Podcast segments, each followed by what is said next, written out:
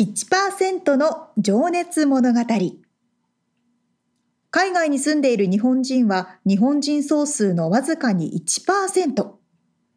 この番組では海外進出や起業を果たしたビジネスオーナーや経営者また各業界のプロフェッショナルな方々へ対談形式でインタビューをしていきます日本の未来を背負うグローバルなプロフェッショナルたちの仕事哲学とそこに燃える情熱に迫ります You ready?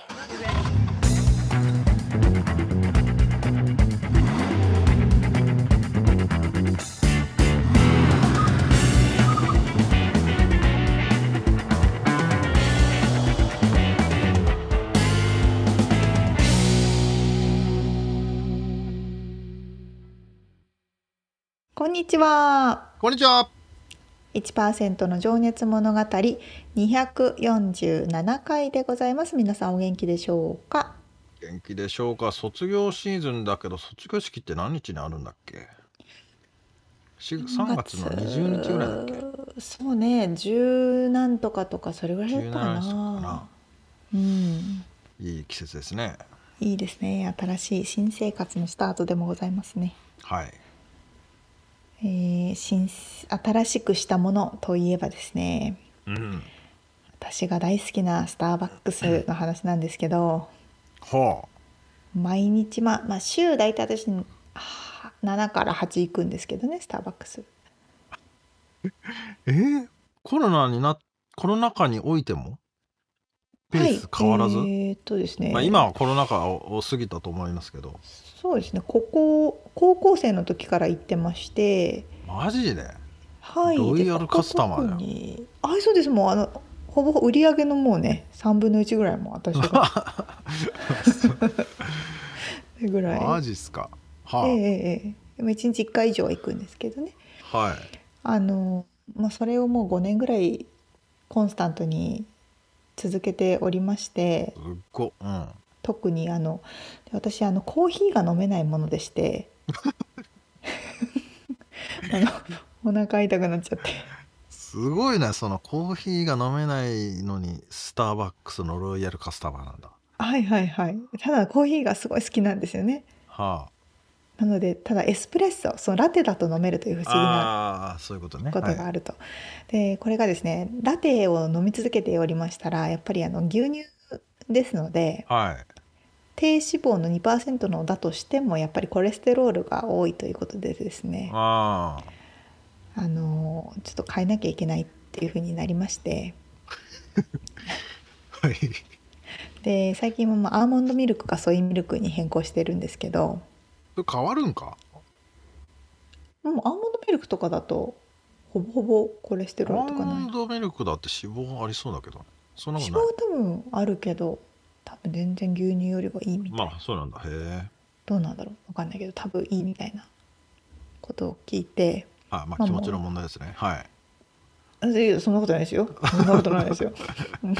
実質そうですか植物性のはいあそうかミルクにしてはいではいあとなんかあのカフェインもちょっと取りすぎなんじゃないかっていう話がありましてあーあー私別にあの緑茶とかも飲むんでねああそれ以外にちょっとこれカフェインも取りすぎなんであのディカフのエスプレッソにしようってことになってあんのそんなあるんですようんだからもうカフェラテなんですけどアーモンドミルクにディカフのエスプレッソっていう謎なが、あの注文なのでうんそもそもなんかディカフのエスプレッソって何なんだろうあっていうふうに思ってもうなんかアはいメるリカっぽくなってきたね もうだからな何なのかちょっとよくわかん最初アなメいリ。カに行った時のスターバックスのみんなのオーダーの仕方がもうさ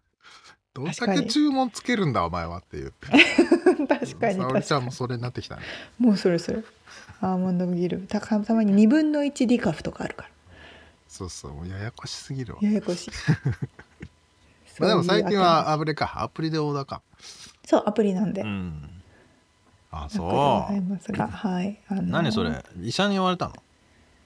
えそうそう血液検査したら「なんかちょっとコレステロールの数値は一応正常範囲ですけど高めですよね」とうんはい「分かりました」みたいまあ、医者はねそういうのが言うのが仕事ですからねな「そうですけどなので今はちょっと何何のなんかわかんないけど茶色いコーヒーの匂いのするなんかドリンクみたいのを飲んでるってことになってなしいるそれなんか茶色それなったらさ俺この間話したかもしれないけどさ、キノコのさ、出まあ、た、俺はキノコのグミ食ってるけどあの、うんキノコの粉を溶かしたコーヒーの代わりになる飲み物があるのよそれおすすめするわやだ茶色いもう泥みたいな感じのやだちょっとコーヒーと思えばコーヒーに見える さコーヒーの匂いしないでしょコーヒーの味しないでしょじ わかんないけどゃあそれにコーヒーのなんか香りの成分をつけてもらっていやでもコーヒーの代わりにそれをみんな飲む飲む飲む飲むといいよみたいなあの広告が出てますよみちさん飲んでますそれは飲んでないもうめんどくさそうだからね確かにあの粉入れてかき混ぜてぐちゃぐちゃするのちょっとじゃあみちさんやってみてくださいそれまあちょっとそ うね気が向いたらねまあでもキノコのグミはあれから食べ続けてますよおなんかやおっぱ調子いい気がするんだよね、あ嘘うんすごいまあ、き気持ちの問題かもしらんけどそうなんだはいはいこれはいでは本編に入りましょうかねはいはい、えー、と毎回一人の方のインタビューを4回に分けてお届けしておりますこの1%の情熱物語今回はですね MIT マサチューセッツ工科大学で、えーのコーポレートリレーションズの部署でプログラムディレクターとしてお仕事をされていらっしゃる八代由衣さんのインタビューの3回目です。はい、えー前回までがねゆいさんが、まあ、ななんでアメリカ来たのと、まあ、日本でキャリアを積んでたんですけどねこうアメリカに来て、えーでそしてまあ今今回は MIT の仕事の、まあ、仕事に対する姿勢とかね哲学、えーモチベーションルーツは何ですかとかねあとあの長男とのね素敵なエピソードがねなんか俺いいなーって思いましたよ本当このえー、そうなんだはい聞いてみてくださいはい。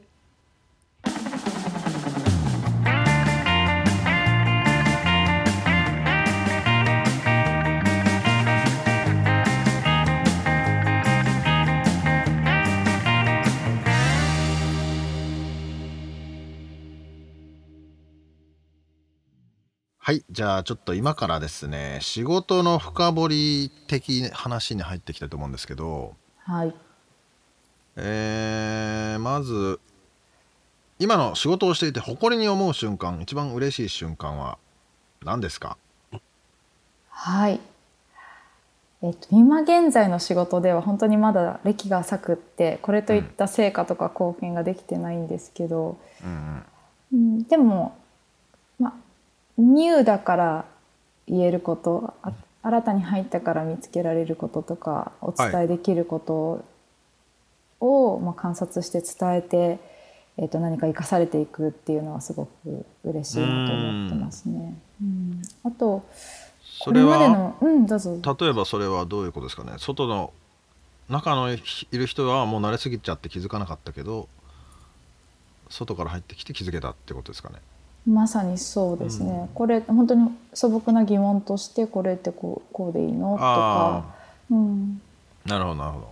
こういうふうにやってもいいんですかってなんか私はこういうふうにややるのかなって思ったんですけどあーこういうのってどうなんですかああーそれでやろうかとかってなったら、はいはい少しだけ貢献できてるなって。うはいはいはいんあと今までのキャリアを振り返ると、はいあとこれからしていきたいなって思ってることも考えると結構一貫していて私はこう社内こうステークホルダーがうんこうできないことができたとかこう困ってたことの解決策が見つかったってこう課題を解決して前進していく瞬間をサポートするのがすごい好きなんですね。なるほどうん、なので、まあ、だからこの仕事をすごくやりたいと思ったのもありますし、うんえっとうまくいけば今まで以上に大きなスケールで世界の人を助けるようなスケール感でそのできたっていうことのサポートができる可能性があるかなと思っていてうん確かにね目指して楽しくうやってんます。いやーまあなんだっけ大学生の頃の話だったっけそのマイナスをプラスにするっていうマイナスをまあ問題を解決していくっていうところうんの、えーそうやりがいというかうん、そこもそうですねからつながっててうんで今でもおっしゃるように MIT に世界中から頭脳が集まってて 優秀なうんでそこからその社会に対してなんか良いものがうん世界を変えるようなものが生まれるとこに携われる可能性があるってさことれですたいね。なってそうですねうんうんうん簡単じゃないですけどそうそうーううんんそれってなんかあのゆいさんの方からうんこうマッチングの提案みたいなのってできたりするんですかこの研究しててこの会社はきっとこういう研究とか知識とか人欲しいんじゃねえかみたいなのってこれちょっと2人あの、まあ、お見合いの仲人じゃないけど、うんうんうんこれ話し合ってみたらどうすかみたいな 提案とかできるんですかはいあーさすがですあの多分それが究極的にはあの目指す姿でえあっあ、と、そうそうあのえこの人とこの人きっとうん、あの何交わかったらやばいこそとう起きそうるよみたいそうなそうそうこれはつながなきゃっていうことを私があの見つけてうん提案できて、はいうまくいくっていうのが多分本当に一番究極的に目指す姿今はどちらかというと あのあそういうニーズがあるんですねじゃあ調べてみますあこんな方がいますどうですかああなるほうどまくいきましたかあダメでしたかって、まあ、試行錯誤するような、でもそうそうあの聞き取らなくっても発見してうんつなげるようなエキスパートに「うんあ私今それ目標にしますありがとうござい ます」皆さんいやでも面白いですよね僕もね実はそう営業をして10年営業してたので、うんまあ、いろんな企業に行くわけですよねあっちゃこっちゃ。でこの人はこういうのって困ってるとかこの人はこういうのでうまくいったとかまあその人だったり企業だったりっていうののまああの紹介しすることもあったけども実際に、まあ、話だけをこうつなげるっていうとこもあありましたけど、まあ、それはそれでやっぱ本当に面白かったですもんね。うんあのうんなんかちょっと具体的な例が浮かばないけど あのだから西さんもそのコネクティングドッツが好きなねそうで多すね分、うん、それこそうはそう人と企業とかをつなげていくのは楽しかったですね、うんまあ、今もそうですけどうんえー、そうですかじゃあすいません次の質問ですねこれもちょっと変な質問ですけどあなたにとっての仕事哲学とは何ですか仕事哲学は努力した人が必ず成功するとは限らないけれども成功した人は必ず努力をしているしてきた、うんこれ大学時代の先輩がふと言ったこと言ってくれた言葉なんですけどなんかずっと支えてくれていて、えーうんなんか私はどの分野においても天才じゃないからでも努力してると可能性がある可能性があるってこの言葉がいつも教えてくれるから、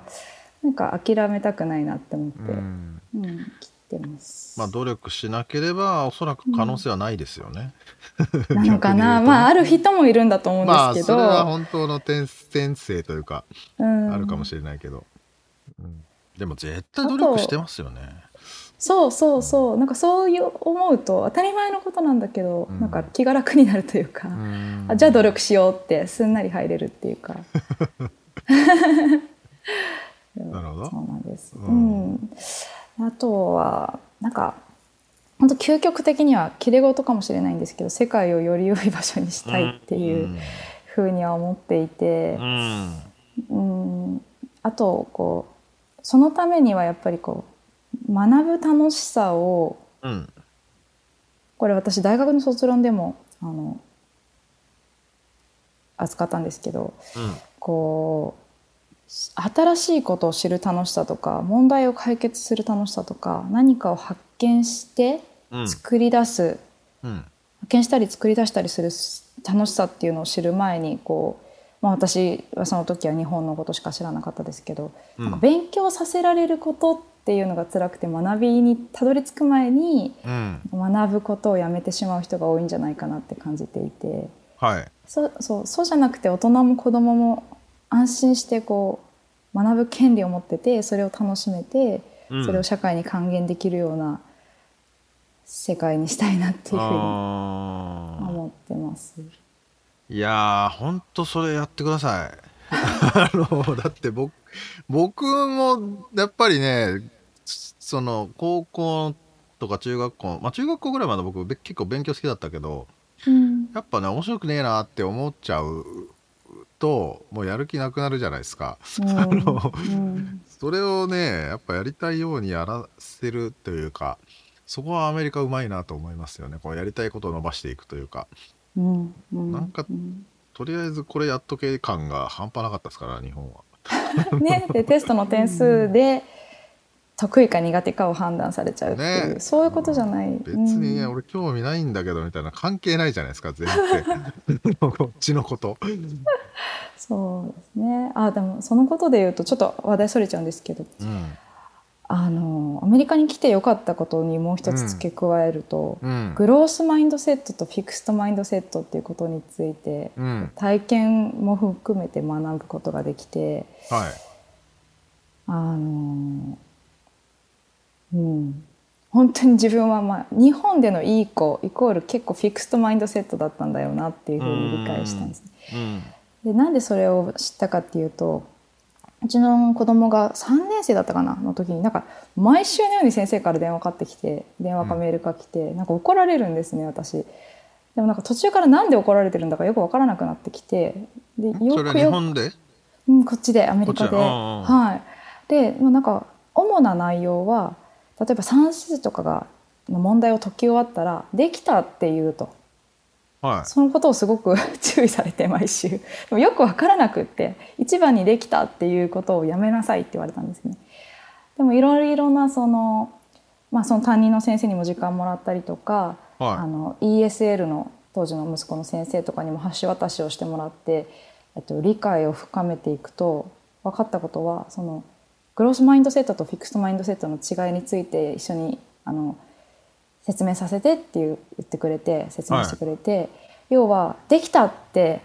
言わないでって、そういうことじゃなくて次何やるまだまだやることがあるから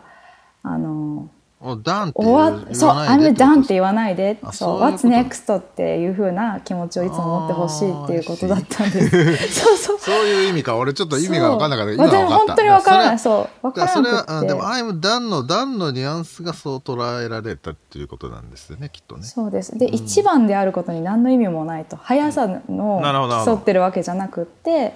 次じゃあ違う考え方するとかはいはいはい友達に教えるとしたら何て言うのとかは本読んでもいいしあのい、うん、まあそこで終わりじゃないぞという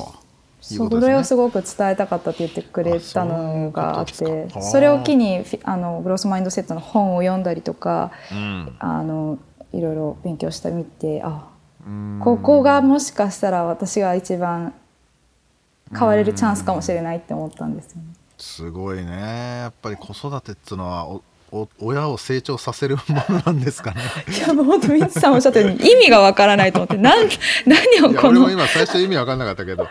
そういうことですねそうそうそうなるほどなるほどまあ、と言いながらなんか何もできてなくっ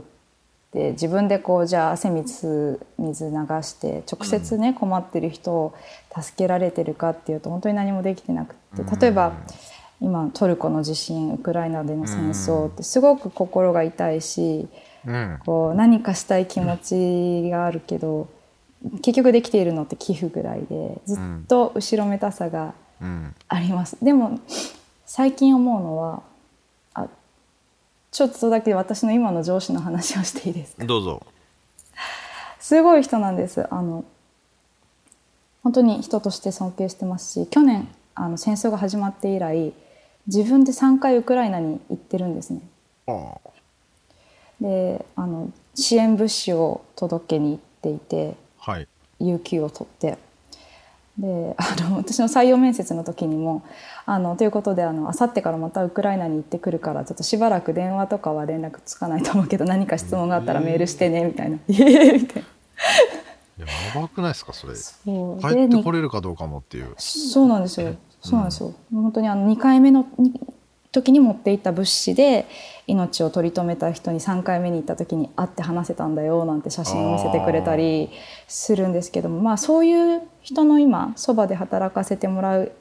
ていることでなんか徐々に私も何かをできるようになっていくんじゃないかなって自分に期待してます。ううんん、それはあの乗り込んでいくっていうことじゃなくて、うんもう少し形にするような自分になっていきたいなって思ってます。ねえやっぱりねでも本当にその無力感みたいなものは僕もあの阪神大震災もそうだし、う東日本もそうだし、うんもういろんなところでうん自分は何もできねえなっていう無力感はね多分皆さん感じてて、うんあのもちろんね直接的なそういう手助けもそうだけどやっぱりい考えて考えて考えるともう自分の目の前のできることやるしかねえっていうところに落ち着くんで。あー本当本当そうですよね。うん、だからでそうも今ゆいさんがやられてるお仕事もねそういうこの直接的にはつながってないかもしれないけどよりよ世界をより良くっていうことにはあのすごい貢献をするところなんだろうなと思うんでなんかめっちゃやりがいあるような気がしますけどね。はい。 えー、すごい上司がいるいます ね。しかし実そんな人いるんだってできるのはね、ううんん、本当に。いや僕もだから気持ちは的にはそうなんかしなきゃと思いつつも何もできないといううんこれは自分 のいやでもこうやってあの、うん海外在住とか、はいまあ、私たち日本人じゃないですかだから日本っていうものうんと海外をつながれてるっていうのは十分な、多分すごく重重要なステップだと私は思ってて、うんやっぱり友達がいたらその国と戦争しないじゃないですか。まあそうねうん、そうなのよね知らないっていうのがダメなんですよねそうそうそう、うん、顔を見たことがあって話したことがある人、うん多分攻撃できないと思うから、うんこうやって何か世界をつないでるっていうことはすごくはい重要だと思ってます。おっしゃる通りですみつさんのことです。あありがとうございますああそういうことですか ありがとうございますすいませんありがとうございます えー、じゃあちょっと次の質問に行こうかな、はい。えー、今のゆいさんを作ったルーツは何だと思いますかうーんさっき話した母であり、あああと長男。なこの二人が私を育ててくれたナンバーワンツー かな。長男うん。まあお母母につさんのいてはさっき話はね、うん、聞いたけうんど以前に話したと長なん男かは、うん、長男に関してはこうなんか私を人間として存在させてくれたというかなんかいろんな面でなんですけどはい何かなちょっと理論立てて考えられてないんですけど例えば、まあ、やっぱり家族がいるっていうことで例えば仕事で失敗して、はい独身の時はもうもうもうなんかもう暗い気持ちになってしまうようなところも家に帰ったらリセットできるようになったとかっていうのがうんまあベーシックなところあとは何ですかねなんかこうそれこそ最初の育休の時ってゆうとくんママって呼ばれて、うんあのよく聞く話だと思うんですけどなんか気づかないうちに自分の成長自分の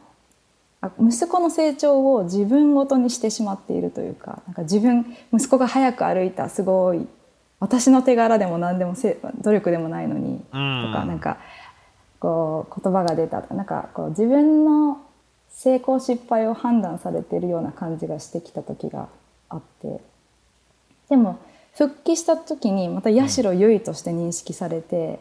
すごい嬉しかったんですね。なるほど私が失敗したり私がミスを犯したら私がうんの失敗で評価されると子であるということを感じさせてもらったのがまずなんか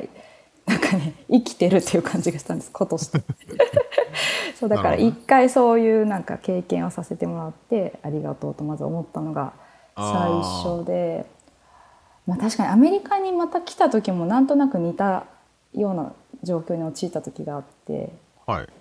まあ、また仕事してなかったからなのかもしれないんですけどこう長男がちゃんと笑顔で学校に行ってくれるのかどうかとかもっと言うと英語力が伸びてるのかどうかみたいなそれが私の通信簿みたいなそそんな時期があっ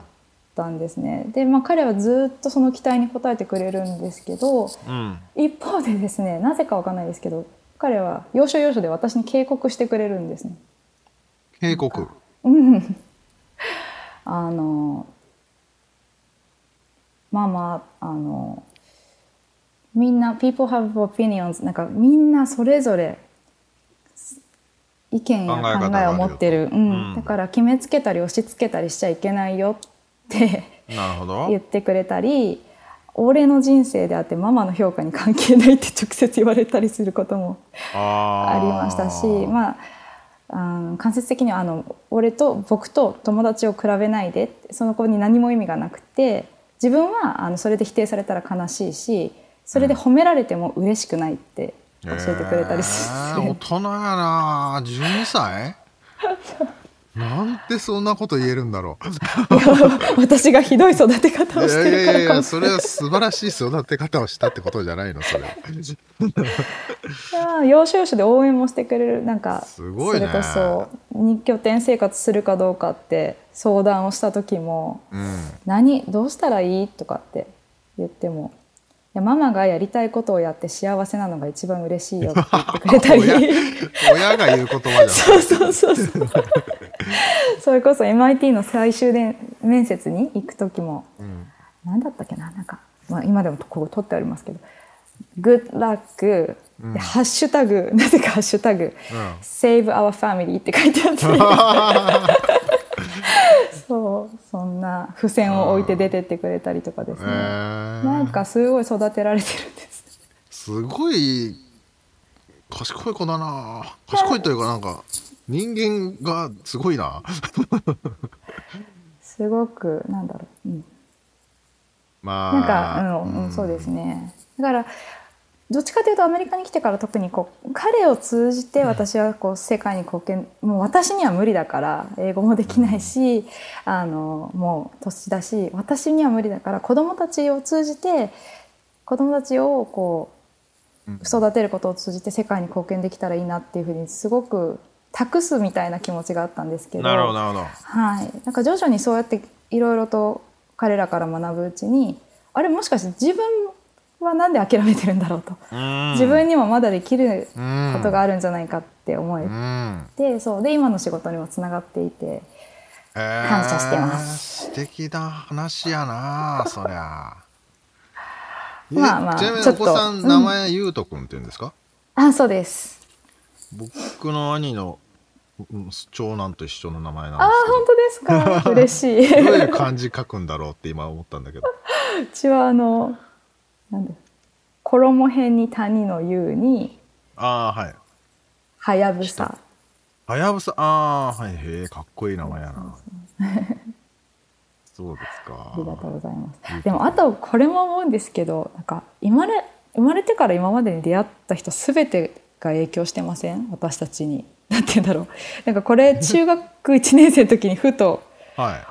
思い始めてからずっと思ってるんですけど、なんか街ですれ違った人の例えば。ジャケットが黒だったかピンクだったかにもよって多分私の人生違うしすごいなミんかクロ単位で違ってくるかもしれないって いう。そうなんか気分を変えてるかもしれないしなんか無意識の世界で何らかの違いを生んでてだかあらるでしょうね。すれ違う人とか、目に入ってきた人全てがなんか私のルーツだなって思ってて、うんでもそうそれであれいつだったかな2016年くらいの時に会社で一緒に働いてた後輩に教えてもらったことがあって人間の脳は1秒に約11万の情報を処理してるけれど一秒もに十一万。 11万そうでも自分のこう意識私たちの意識の中にはその中の40個とかぐらいしかああ、残んないってこと。ハンドルできてないんですってだからそう40個のことで自分たちは生きてる気がしてるし判断してるけど本当は残りの11万パーセカンドの情報たちもああ自分にとって無意識化に影響してるよってことね。そううんだからなんか、こういう話をするときにいつもそうもうなんかい生まれてからすれ違った人すべてが私を形作ってる気がいしやているーでしょうね確かにね面白いけどそれは無意識見えてないもの聞こえてないものいっぱいありますもんねきっと、うんうんうんだからどんなところに自分を存在させるかって大事なんじゃないかなって思ってます、ほんとそうだ面白い話ですねじゃあちょっと、えー次の質問で、えー今あの、まあ、これもあれかな続いてるかもしれないけど今のあなたを引っ張ってるモチベーションとは何ですか、ああそうですね私はあの今までのお話でもしたように働けなくてすごい辛い日々っていうのをああ幸運にも経験することができたので働きたいのに働けないそうあんなに悶々として毎日なんていうんですかね何をしたらいいかがわからないまま過ごして辛かったんですけどでもだかららこそ働くってことがいかに尊いことかあの誰にでもできるわけじゃないというはことが分かったのでこの、ね、ありがたい状況を大切にしたくてだから関わっている人たちが目標を達成するための力になりたいし、いはえっいと、働きたい人が働く環境を見つけられる力にもなりたいしうん日々みんながほっこりする一端にもなれたらなっていうふううんにそれがすごい嬉しいなと思ってます。うんいやーこれを聞いてる方の中まあ僕の若い頃もそうだったけど働きたくねーと思ってましたからね思ってました日本にいる 時は今日は起きたくないって思ってたしサボりたいって、それがねまあえうん、働ける尊さをね確かにな、うんまうんあ確かにねちょっと風邪ひいたりして23日寝込んでるだけでももう早く仕事してって思いますもんね、うんうんうん何にもできねえのがむずがゆいむずがゆいっていうかなんていうんですかね あのわかりますでもうん素晴らしい、でもそれを何年っていうかその長い期間で経験してたわけですもんねそ うそですねの体も別に普通に動くのにうんあの働いちゃいけないって言われてねうんなかなか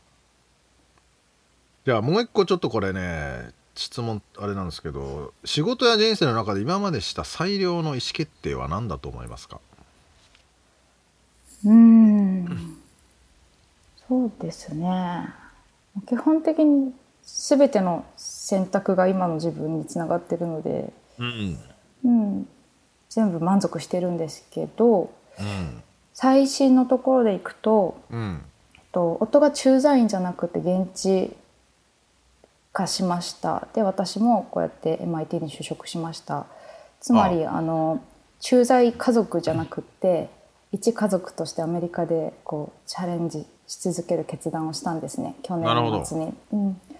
それはまあ一大決意だったけれども、うんそれをえっ、とうん最良の意思決定だったと信じてなるほどそういうふうに今から変えていきたいというのもあるわけですね、はい、はい、うんそうですそね。っかそっかでもあれグリーンカードの話しなかったけどうん、それはいつの話なんでしたっけえっとね、去年のいつだ、6月ぐらいに、にそれは旦那様の会社のサポートなん ですかいえ、夫がもう個人で出してくれました。会社はサポート。あ、ごめんなさい、ここ切ってください。 会社はサポートしないって言ったからって言おうとしちゃった。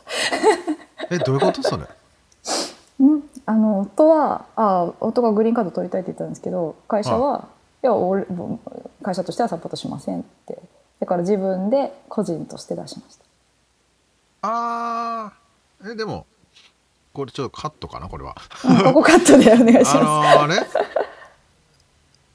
でもし署名はしてくれたってことその申請料は自分で出したってことですか申請料もなだから多分会社は何もしてないと思いでま。すもあのスポ今スポンのサーがいないと無理じゃないですかあだからあの人あ別のそうスポンサーがいるんですかなんて言うんですかあの推薦状を書いてくれる人を三人集めて出すんですよ。あへえあそんなことできるそうそうそうそうそう。会社はスポンサーはあのお金っていう意味でもあれでも、まあ、L ビザをスポンサーしてるっていうことはあの紙一枚出してくれましたけど、あそうですかそうそうそうえー、そんなことできるんだ 知らなかった どうやって戻りましょうこれどうやって戻るどうやって戻りましょう まあいいやちょ,、まあ、どえちょっと待ってどういう話してたっ けグリーンカードあ取ったんでしたっけってそれの前は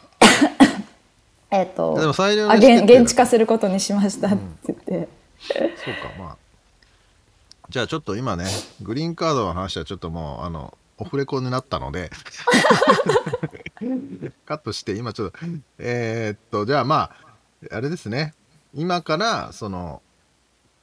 アメリカ市民ではないけどもうん駐在っていう立場ステータスではなくうんもうこっちの現地の採用で現地の家族として生きていくという決断をしたというのがそうですね、いつねあのもう会社来なくていいよって言われるかわからないかったりとか、やっぱり弱肉強食の世界観もあるし言葉とか社会の仕組みにも疎いので、すごく不安もう、んでも挑戦ですよねありますけどこれは、うんうんそ素晴らしいねでもそれをやっぱりたくさんの人に知ってほしいよなと僕は思いますねやっぱそういう挑戦をしている家族がいるっていうねうねなんかあの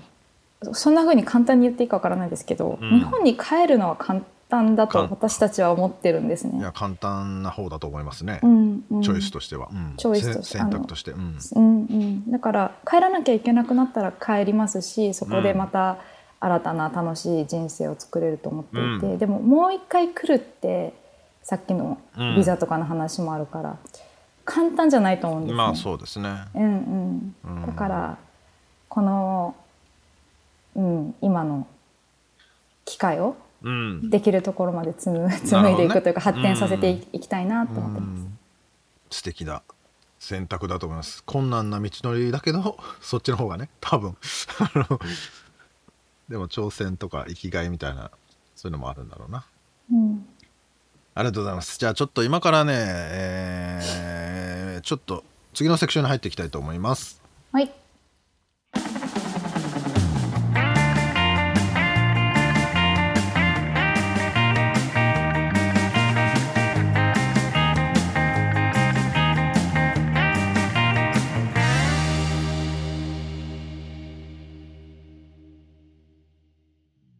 いや、息子さんが大人です ね。でしょすすごいよね。親が言ごういな。セリフだよね。なんて言って本たっ当けに。ママ、あなたが幸せなら、 私は幸せみたいな。 なんかちょっと忘れちすゃったけどご。いな。ねす。ごいな。素敵な。まああとその僕、自分、僕と友達を比べないでっていううん、うんうん言うん葉とかね、その、あと、ぼ自分の評価とママの評価は別だとかね、もうそれはうおん。本大人だよねいうことが、当ね。すごいうな。ん、でもとねそう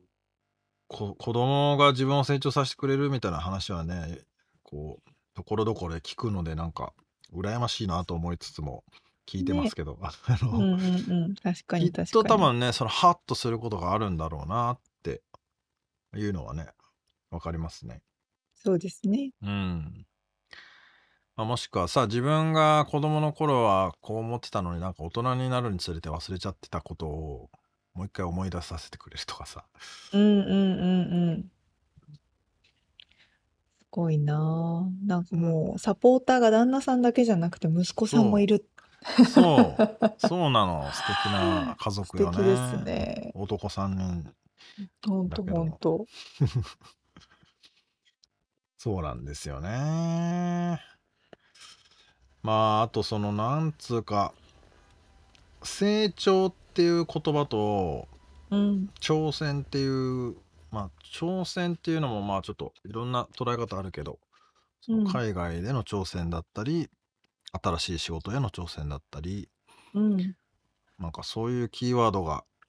とてもしっくりくるなぁと思って聞いておりました。そうですうね。んまあ、グロースマインドセットっていうのも出てきたけど、うんうんうんうんう。うんまたね、上司の方も素敵な上司の方に恵まれ てそうね。刺激がありすぎる空間じゃないですか。ねえ、ちょっと心配になっちゃうけどね、ウクライナ3回行ったっつってましすたけごどい。なあ。うん。まあでもえやっぱりなんかこのインタビューを重ねていくとまあところどころにやっぱりそのなんか震災とか、まあ、こういっうん。た何何かしらあの災害とかもそうだけどなんか自分の無力さを感じてこう、まあ、動き出すじゃないけどもうなんうん。かねこうなんかそういう気持ちの話がたまに出てきたりするけどうんうんまあ皆さんあるんだろうなってね誰しも沙織ちゃんもきっとあるのかなありますよねそうですね。うんうんうん。うんね。何が言いたかったか忘れちゃったけど。いやでもそういうのは多分そのなんか力の源っていうかあのあれになるんだよなやっぱりと思うって。 んうん。あとあのお仕事を一回できなかった時期があったっていうのああが、はいはいはね、だからこそ今お仕事の尊さを感じい。られている。うんうんああ、それ本当におっしゃる通りだなと思ってて、その働きすぎてみんなうん。はいはいはい。燃え尽き症候群とかなっちゃうでしょ逆にね。はい。そう。だから本当にやっぱ一回ちゃんと休むってはいはいはい。いうこととかって大事なんじゃないですかね。うん。ね。ほんとそう。それはもうその長期のタームもそうだけどやっぱり週末はちゃんと休むとかも、そうそうねそそれだけでもやっぱ俺月曜からしっかりやるかって思うしね。う。うん。そうなの ね。そうなの。なかなか休めないんだけどね。そうだからそれがさあんまりこうあれよねテクノロジーの進化により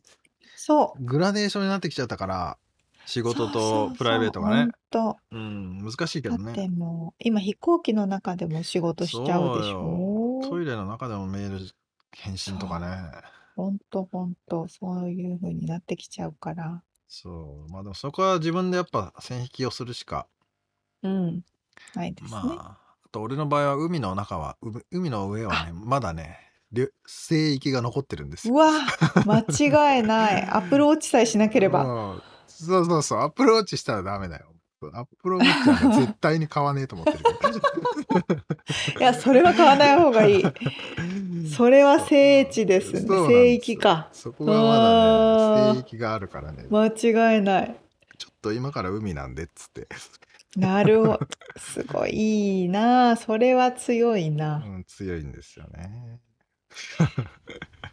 なるほど、なるほど。いや、あとさ、これうんうんあごめんはいはいはいどうぞ。あの、グリーンカードの話がさ、ちょっとオフレコだねとかって言いながら、ちょっとカットしたかもわかんないんだけど、うん。まあ後から別にやっぱりこれオープンでしたわって言って言ってくれたんであそうなんですちょねっとちらっと言いますけど、うん。あのセルフスポンサードでアプライができるんだってグリーンカード俺知らなかったんだけど私もそれ聞いたことないんですけだかど。ら自分でアプライして他に3名推薦者がいれば、まあ、いけるっていう、まあもちろん何かしらのそのあそれうではあするね。と思条うけどね件は、条う件んはあると思あいるとます思いけまどすね。けども、うんうんうん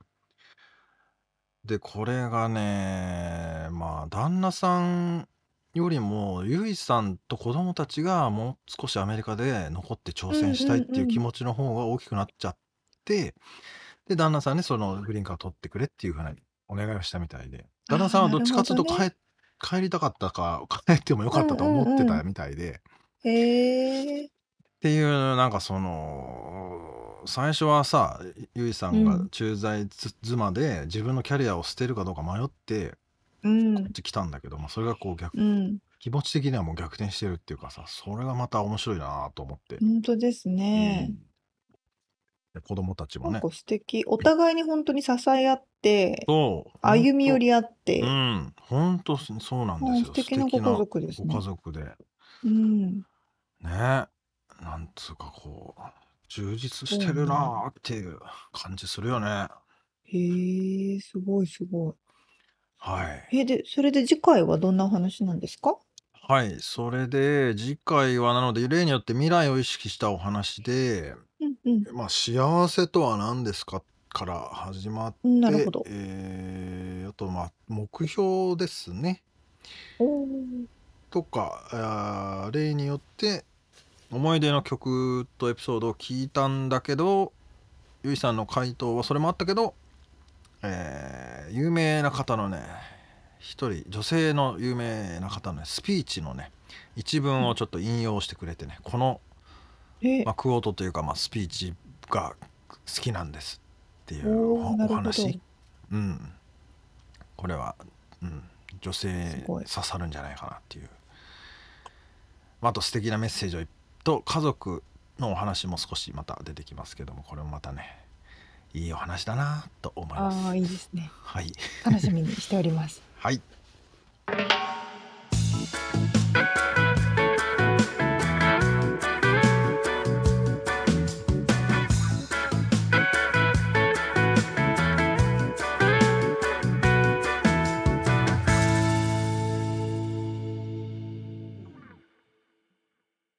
リアルアメリカ情報よっこのコーナーでは最新のビジネス生活情報をアメリカ・ロサンゼルスよりお届けしてまいります。はい。最近は、最近はじゃない、今回は。疲れてますなんだろうな、頭で思ってることと口から出ることが違ったりするんですよ ね。もうこのね、収録ね、ぶっ続けでやってるからね、後半どうしてもね、ちょっとおかしくなってくるよね。ね、なんかそういう現象が起きるんですけどね。はい。多分ね、あれこれ逆に当たり前すぎて、そういえば話してなかったなっていうことなんですけど、はあ。日々買ってる食材、何ですかどこで買ってますどんなものって必ず買います話したかなどっかでこ。れリアルアメリカ情報でいいですかね。そう、まあ本当にリアルなアメリカ情報ですから。ああ、そういうことかそう生活そう情報ね。そうそうそういや、俺だいぶ最近決まってるよ、も決まってきますよね。う。うん、まあ妻が、ちょっとまだ日本にいてですね、うんうんうん。まあ妻がいる頃はもう買い物全部任せてたから、もう何も知らんけど、ああー。の、はいはい。あの、なんだ、おやつ買ってきてとか、あれ、そ ういうオーダーは出してましたけど、リクエストはね。なるほど。そうそうそうだけど今は自分で行っててもうほもう、うんほぼほぼ買うもん一緒ですねえーどこにまず行きますまずスーパーは一番近いのはうちから近いのはホールフーズで、はいはい。まあただオーホガニールックフーズ系で、ねとうんうんあとあの最近まあテスラの充電をするしながら買い物ができるのがボンズなんですよなるほどなるほど。大手スーパはい駐車場の下にあれがあるんでスーパーチャージャーがー。おーいいですね。あと日系の食材は、ま、あの丸買いって言っても分かんないな東京セン東トラ京ル。セントラルという日系スーパーですねうんうんはい何買うかうん。何ここ。うーんまずねホールフーズはサラダ系でか必須なのはハムとアボカドは一番うまいなるほど。え、はいはい。ハムって何ハムですかものすごい種類ハムあるじゃないですか。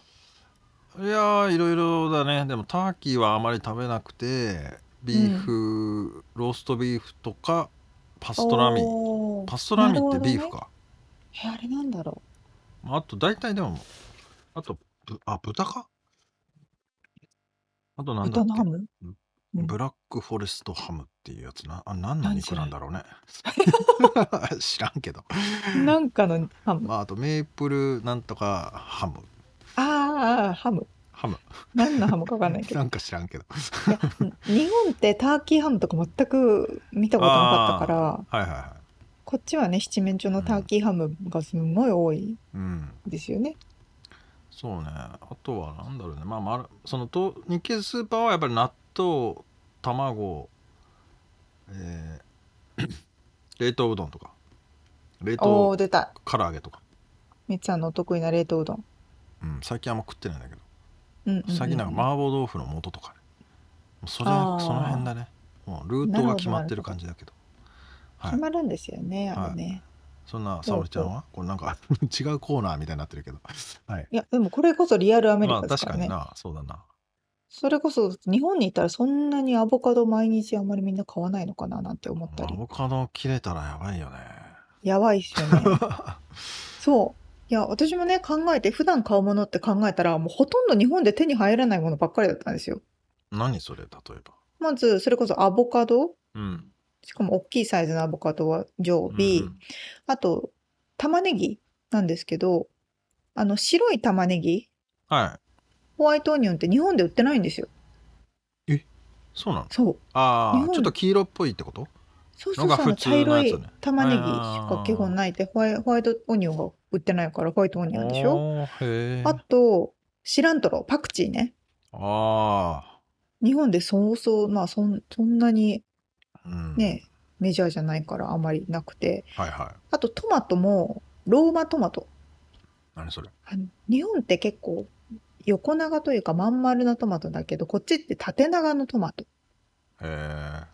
わかんな多いいんで俺すよちっちゃいのしか買わないからねプチトマトああプチトマトね、まあ、いろんな種類ありますけど大きめのトマトのそうローマトマトこれも日本であんま見なかったうと、ーんあとハラペーニョあー確かにこれも日本であんまりないですよね はいあとま大体なんか あれだよねメキシコに近づいてきたねそうそうそうだからないのかな食でも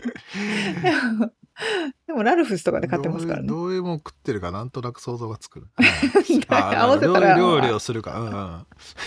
あれになる合わせたらあれになるって やつ、そうだねあとフルーツマンゴあー日本じゃあんまりー確かにマンゴー美味しいよねマンゴー美味しいんすよ安いしいやあ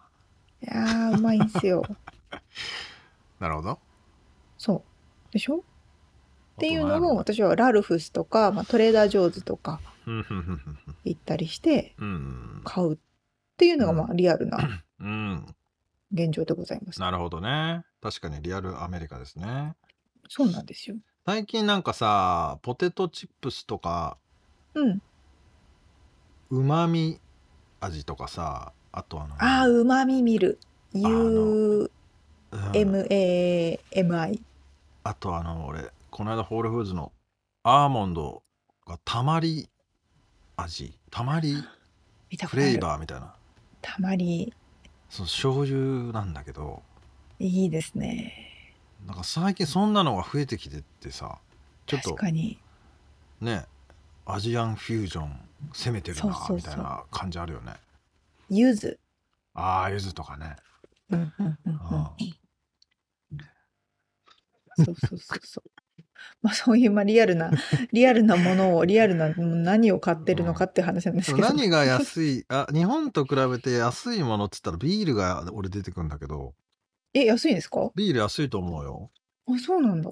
1ド1ドルしないし何十セントの話だと思うからえ多分日本だったら100 200円ぐらいするのかね多分230円とかだ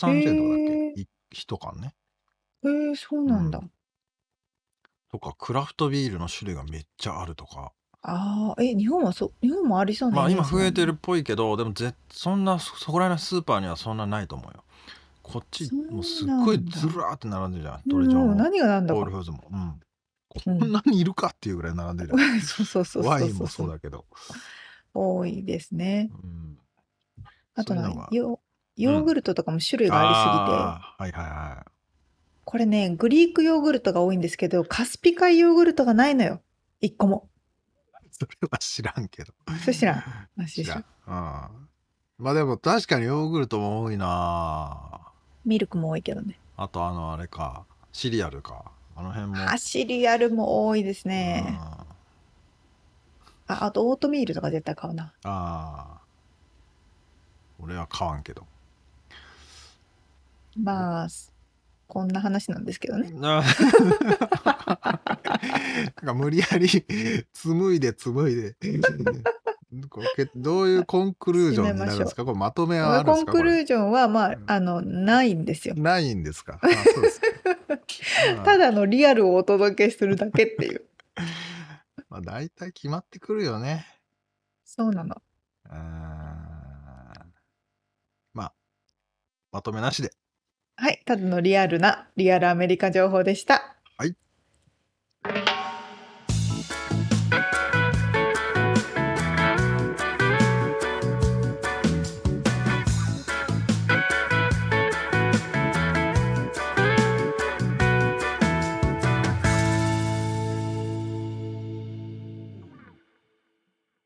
ではでは、締めのコーナーです。質問。はい、質問。えーっとね、まあ、なんか改めてもう一回、あのーゆいさんの話にもあったから聞いてみたいんですけど、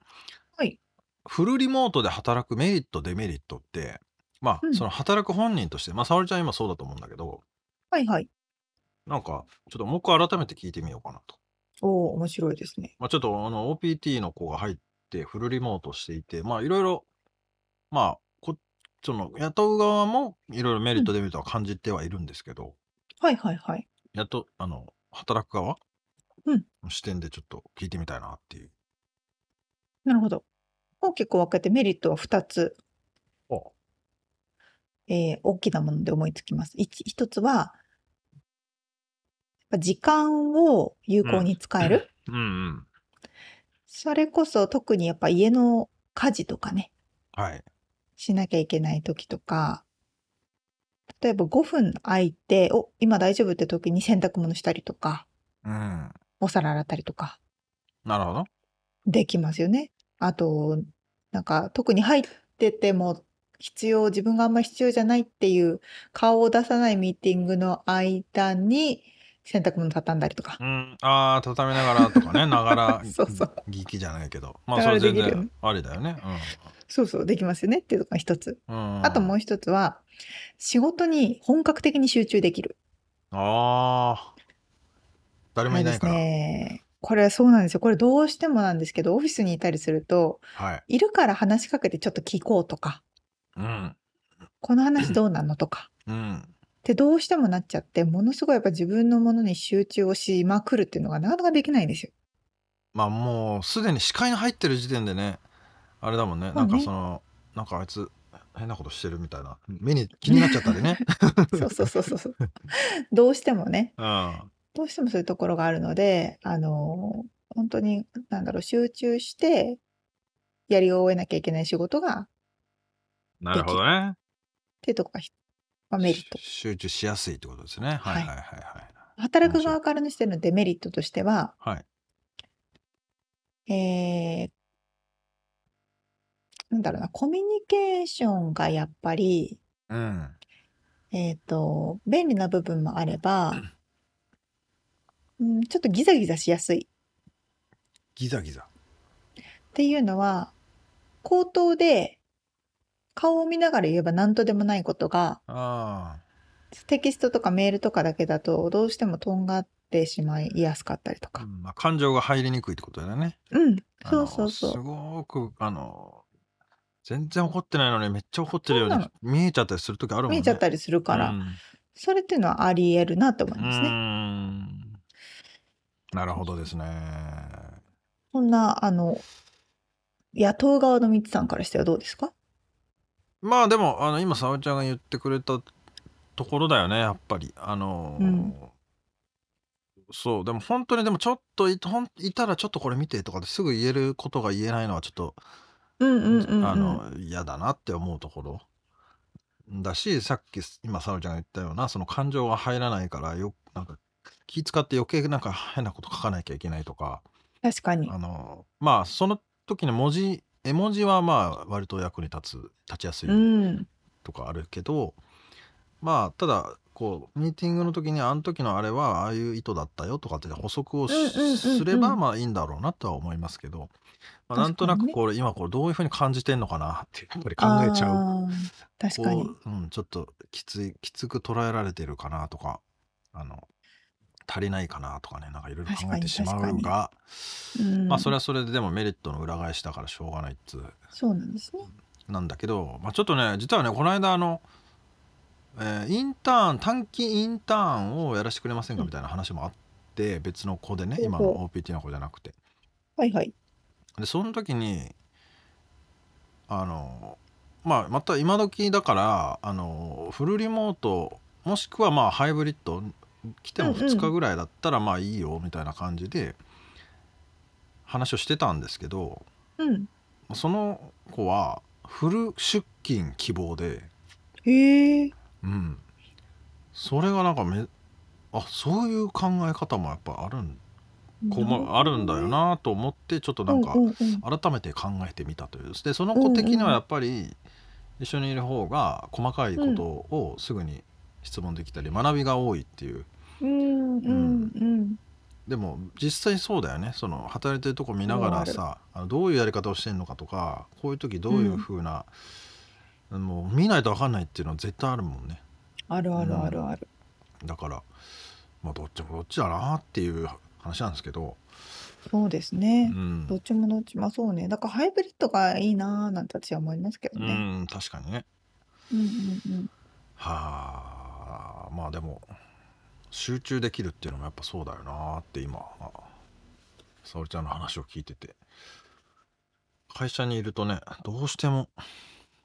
集中できなかったりするもんね。これを終わらせたいって時は、私はあの、ちょっとなん、ディス、not, do not disturb モードにして、あ一回何も来ないようにして、それを終わらせてあ、あ通知が来ないようにしてね、うん、そうそううそう。んまあでも会社でもそれを立てればいいのか旗を今だ 今絶対に話しかけないでっていう旗をそれなんかどうなのいや、あの人ちょっと話しかけて、うんもう今ちょっと肌立てがダメだよもとかねう、もう視界に入らないでっていう旗を立 てて。あそういうスペースができてればね、まポあねンってボタンを押せば、うんうこう、透明だったものが全部黒くなるとか。ああ、あのついたてがね、そう立そうってそうね。、ミヨーンって出てくるとかね。それ、それだったらふリモートでいいじゃんってまいあう。そうなんだけどね。まあいろいろありますな。よしあし そうがでねす。ね。はい。そうですね。さてさて、えー今回お届けしましたインタビューとリアルアメリカ情報のインフォメーションはブログに掲載しております。podcast.086.com、podcast.086.com、または1%の情熱物語で検索してみてください。はい、えー番組がちょっとでも面白いと思っていただけたらぜひフォローをお願いします。はおい便り、レビューもお待ちしています。はいそして番組サポーターパトロンさんからのご支援も引き続きお願いします。詳細はウェブサイトを見てね。ということで、今週も聞いてくださってありがとうございました。ありがとうございます。また来週お会いしましょう。